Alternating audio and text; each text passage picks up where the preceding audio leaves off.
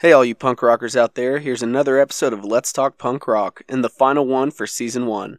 On this episode, we'll be taking a quick look at an often overlooked but still major player in the punk world.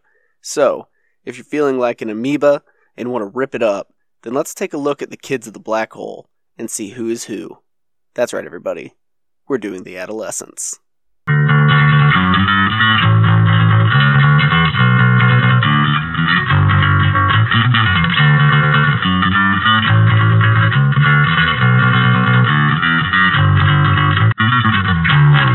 Adolescents to me has always been an iconic punk band who hit the ground running hard with an amazing first album.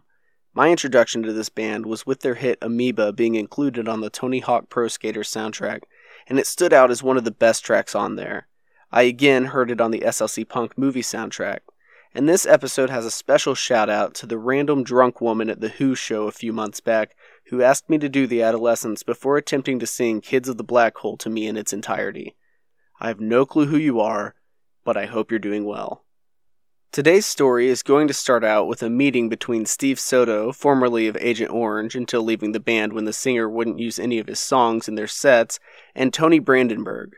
Now, Brandenburg has changed his name a number of times over the years and currently goes by Tony Reflex. So, for the remainder of this episode, I'm just going to call him that. But he's also been Tony Cadena, Tony Montana, and Tony Adolescent. So, Soto and Reflex meet at an Agent Orange show in the late 70s and eventually decide to start their own band in January of 1980. Originally, they ask Rick Agnew to join them on guitar, but he declines and suggests they use his brother Frank Agnew instead. Frank agrees, and with the addition of John O'Donovan on guitar and Greg Williams, going by the stage name Peter Pan, on drums, the Adolescents are formed. Although they are all indeed adolescents at the time of this band's formation, they took the name from another band in Petaluma who were no longer using the name. They played their first show at a boys' club in Yorba Linda, California, with Social Distortion and Agent Orange, where they played a total of six songs. Other early shows included playing Steve Soto's high school and John O'Donovan's high school. When performing at O'Donovan's high school, they played at lunch, which resulted in the band being pelted by food and garbage. Reflex insulted the crowd, and the entire incident ended with O'Donovan being suspended and his school swearing off rock and roll bands performing there again. The band would record their first demo in March of that year in Reflex's mother's garage. From the interviews I've seen with Reflex, he speaks pretty highly of his mother, who seemed to be a pretty big supporter of him. The next month, in April, they open for The Germs at the Fleetwood in Redondo Beach. They then go on to record a second demo in Midway City the following month. This demo includes such hits as I Hate Children, No Friends, Who Is Who, and Wrecking Crew. A couple years later, there will be a BYO Records compilation put out called Someone Got Their Head Kicked In, which includes Wrecking Crew, which we'll talk about in a bit, but also includes Who Is Who.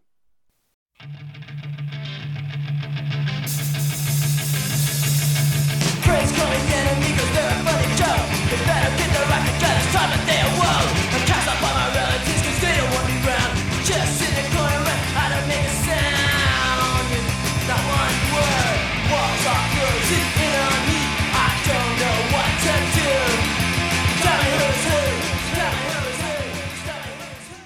In June of 1980, not long after this band starts, it goes through its first lineup change. Now, if you get lost in all the lineup changes, head on over to the About the Adolescents page on theadolescents.net.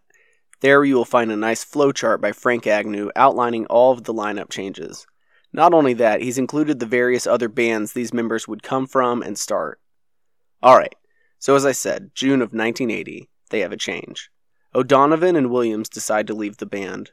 Frank's brother, Rick Agnew, steps in as drummer here.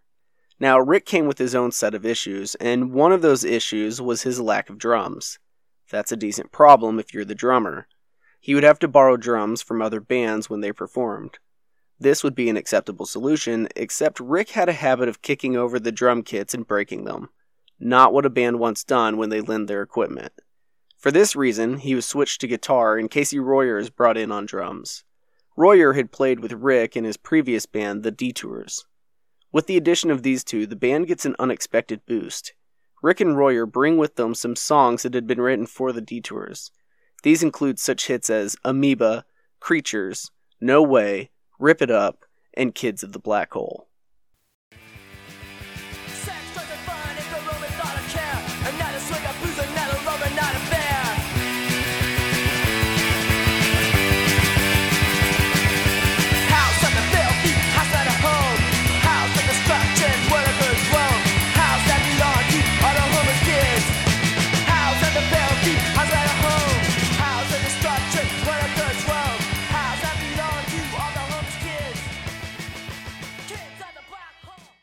On top of bringing these songs to the band, Rick and Royer had more experience as well.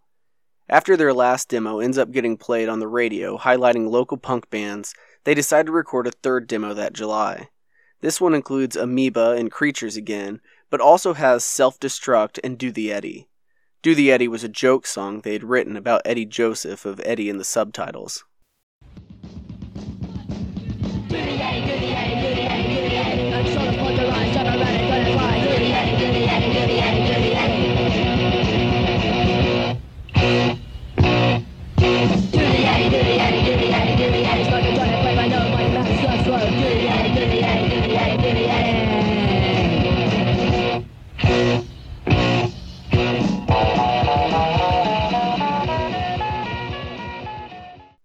also happened to be one of the sound engineers for this demo and then became their manager for a time until he ended up with an advance check, which he promptly cashed and took off.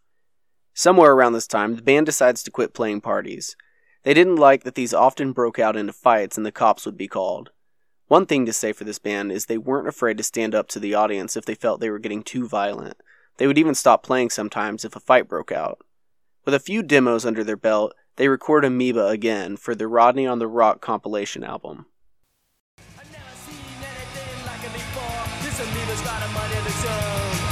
But don't turn your back to stupid science world. This is reaching for the telephone.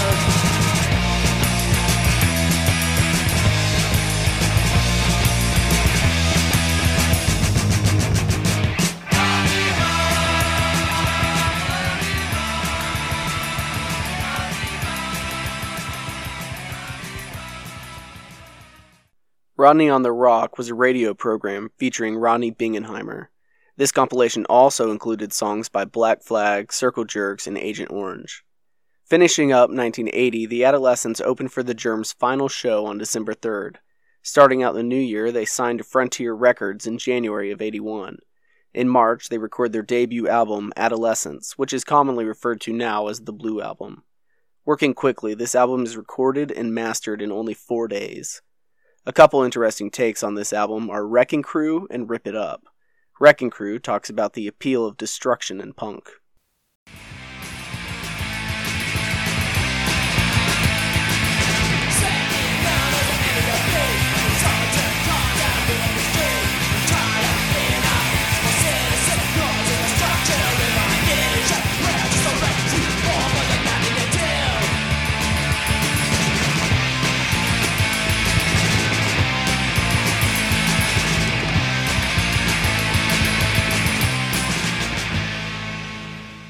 Rip It Up, however, discusses the dangers of that appeal.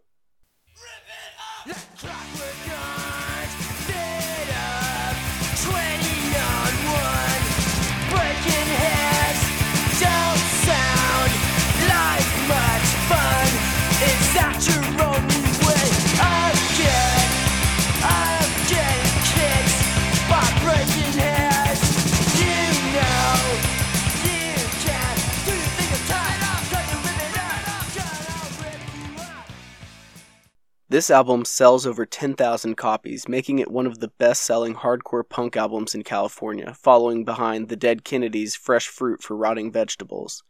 Rick Agnew had been having difficulties with the band more and more at this time, and only a few months after the release of the album threw his guitar at a show and walked off stage, effectively quitting. He would briefly be replaced by Pat Smear of the Germs. Smear would leave the band only a few months later. They needed to tour, having been banned from most clubs, but Smear didn't want to. He would be replaced by Steve Roberts. It is with this lineup that they record a three song EP called Welcome to Reality. Welcome to Reality would be released in October of that year to poor reviews, but by this point the band had already broken up in August. Fast forward five years to 1986, and a reunion show is played featuring Reflex, Soto, Royer, and both Rick and Frank Agnew. The result of this is the band getting back together. They then record a new demo which features The Liar,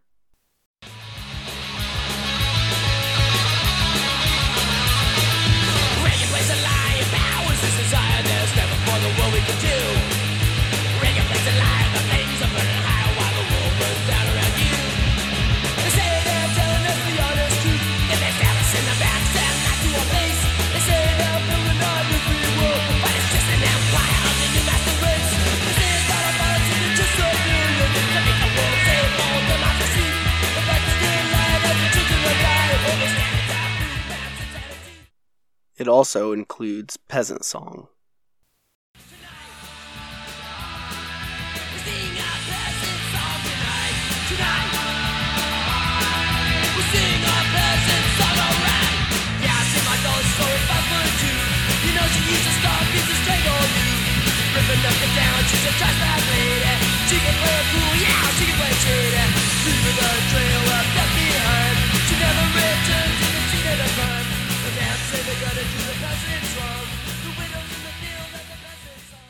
Some lineup changes soon followed a few months later.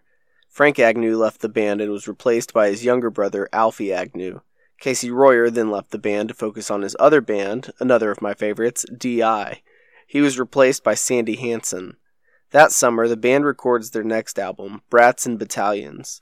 This album includes new recordings of the Welcome to Reality EP, a new version of Do the Eddie, which they call Do the Freddy, and covers of House of the Rising Sun, as well as Iggy Pop's I Got a Right. Men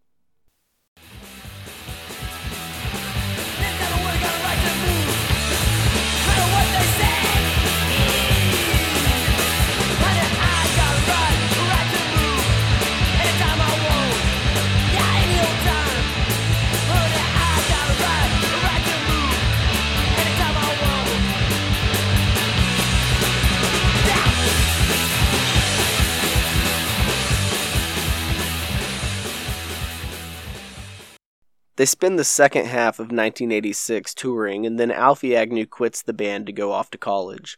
He's replaced by Dan Colburn. In August of 1987, we get the release of Brats and Battalions put out on their own label, SOS Records. At some point around this time, they record another cover for the compilation Rat Music for Rat People Volume 3. This cover is All Day and All of the Night by the Kinks.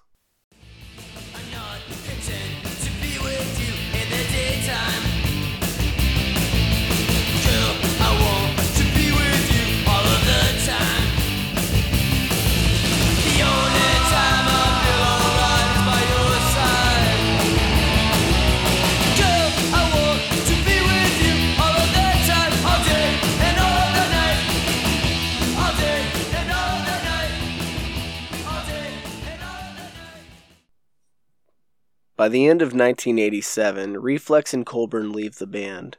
Soto and Agnew decide to carry on, sharing vocals.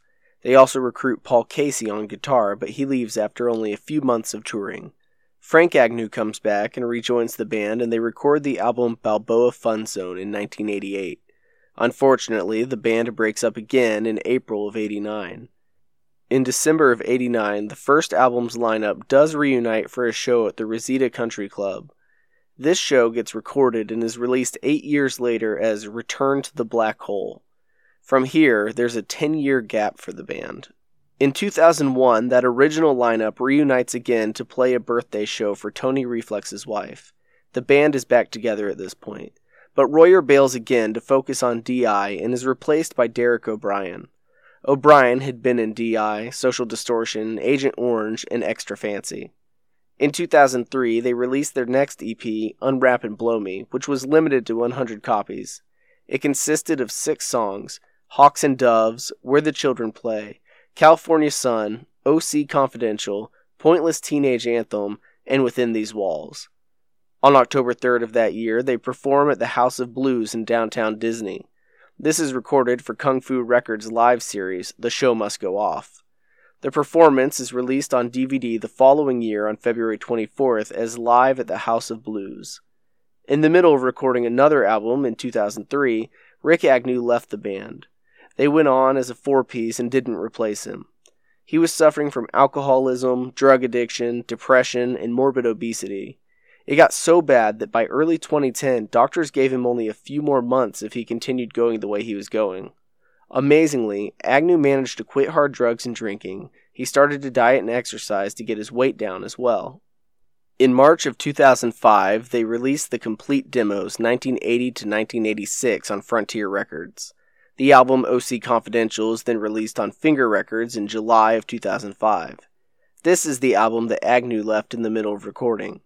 As a result, the band decided to re record all of Agnew's parts. Frank Agnew Jr. joins the band on tour for this album playing second guitar. Frank Agnew leaves the band in 2006 and is replaced over the next few years by Matt Beld, Joe Harrison, and eventually Mike McKnight, who was in Steve Soto's former band Joyride, which he had started in the 90s.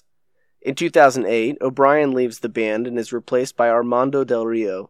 They sign to a German label, Concrete Jungle Records, and in 2009 release a split EP with Burning Heads. In 2011, they released the album Fastest Kids Alive, which includes the song Surf City.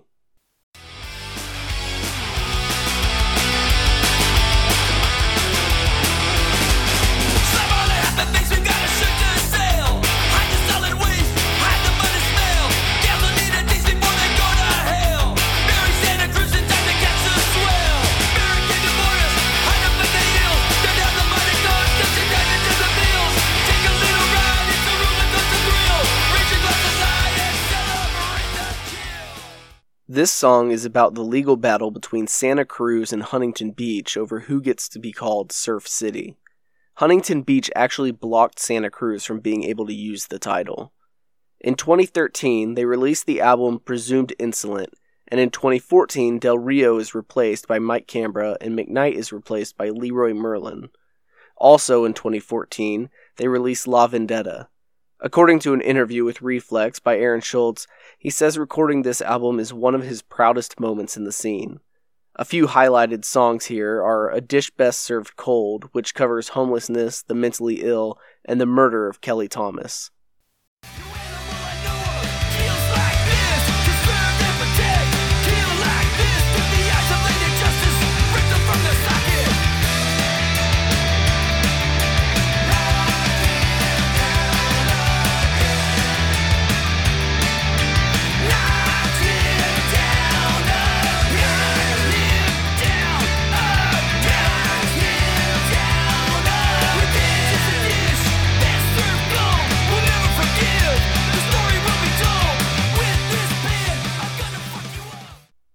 Kelly Thomas was a homeless man who had been diagnosed with schizophrenia.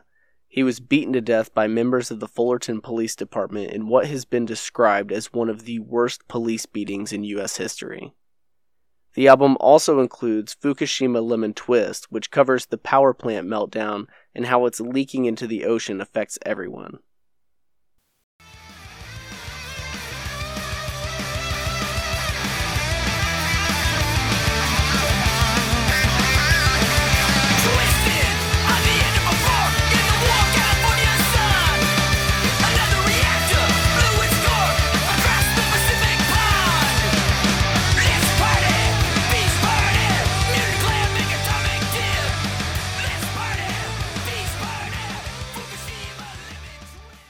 Also on the album is 30 Seconds to Malibu, which covers Jack Parsons, the rocket scientist who blew himself up in Pasadena.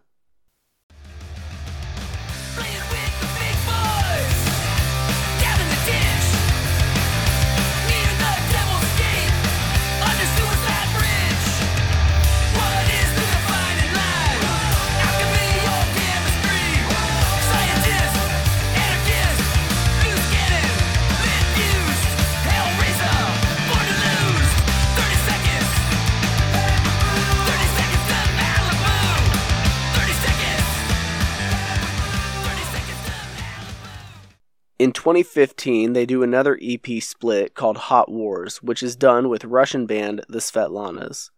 On July 8th, 2016, they release Manifest Destiny, and Ian Taylor takes Merlin's place playing rhythm. June 27th, 2018, just days after finishing an East Coast tour, Steve Soto dies at age 54 of natural causes. He's replaced the following month on July 16th by Leftover Cracks Brad Logan. Soto had previously asked Logan to join the band, and so it felt like a right fit for a replacement. Four days later, on July 20th, they released the album Crop Duster, which would be the last Adolescents album to have Soto on it. And finally, on October 23rd, 2020, they released Russian Spider Dump, their last album up to the point of this episode being written. Alright, that's it. With the Adolescents, we wrap up season one. Like Operation Ivy, I had some difficulty tracking down information on these guys, which is a shame because they are definitely a band worth hearing. Some resources I used were American Hardcore by Steven Blush and Kids of the Black Hole by Dewar MacLeod. Most information I got was from interviews the band had done, as well as what is on their own website. I had originally intended this to be a monthly podcast, but with life, I fell behind on a few episodes, making this season last much longer than I intended. I'll be disappearing for a while while I get season 2 underway. Episodes will still be posted to the Patreon as soon as they are finished, so if you don't feel like waiting, you'll be able to get a good chunk of season 2 early, some of which will be months before anyone else. Now, a massive thank you to all you punk rockers out there who have supported the show. When I started this, I wasn't really sure what to expect. I just wanted to make the podcast that I would want to listen to. I've had a lot of encouraging emails and have had some killer bands shared with me to check out. Your support is what keeps this show alive. If you're looking to support the show further, the easiest way is to leave a five star review. It helps others find the show. There's also a Patreon you can check out, and like I said before, you'll be getting episodes early on there, including over the hiatus. I post them to the Patreon as soon as they're finished. If you're not a fan of Patreon or don't want to commit to a monthly subscription, there is a Ko-fi page for one-time donations, and there is always merch on the TeePublic store. All this money is used to keep the website running and to purchase more books for research, so it really is keeping the show going. As for the TeePublic, I have seen Granddaddy Longreg's new design that he's been working on. He's going to do a couple touch ups and then it should be out there. Links for all of this are in the show notes, or you can head over to letstalkpunk.com. The website could use a little help too, honestly. There are a few bare pages that you could help with, so if you have any stories you want to share, or artwork, show photos, or just pictures of you and your punk friends goofing around, send them to letstalkpunkrock at gmail.com. It's also a great place to promote your band if you have a video. Feel free to email me any mistakes I made in these episodes so I can correct them, or even email me suggestions for future episodes. I have a good handful to pull from for next season that I'm excited to get started on. Hey, even if you just want to say hi, send me an email. That email again is let's talk punk rock at gmail.com. Other than that, there is the show's Facebook page and Twitter account, which is at Let's Talk Punk. That's let's underscore talk underscore punk. And just a reminder, this is a one man operation, so there is a lot of work that goes into each episode done entirely by me. It can tend to make things take a little while, but I'm planning to get most of season 2 recorded before releasing, so there won't be any more long waits between episodes. And as always, thank you to Granddaddy Long Greg for making the show's logo, and we're all excited to see what you come up with next. And as for hints for our next episode, well, you'll just have to wait and see on this one. Season 2 is coming. Alright, that's it. I'll catch you on the flip side.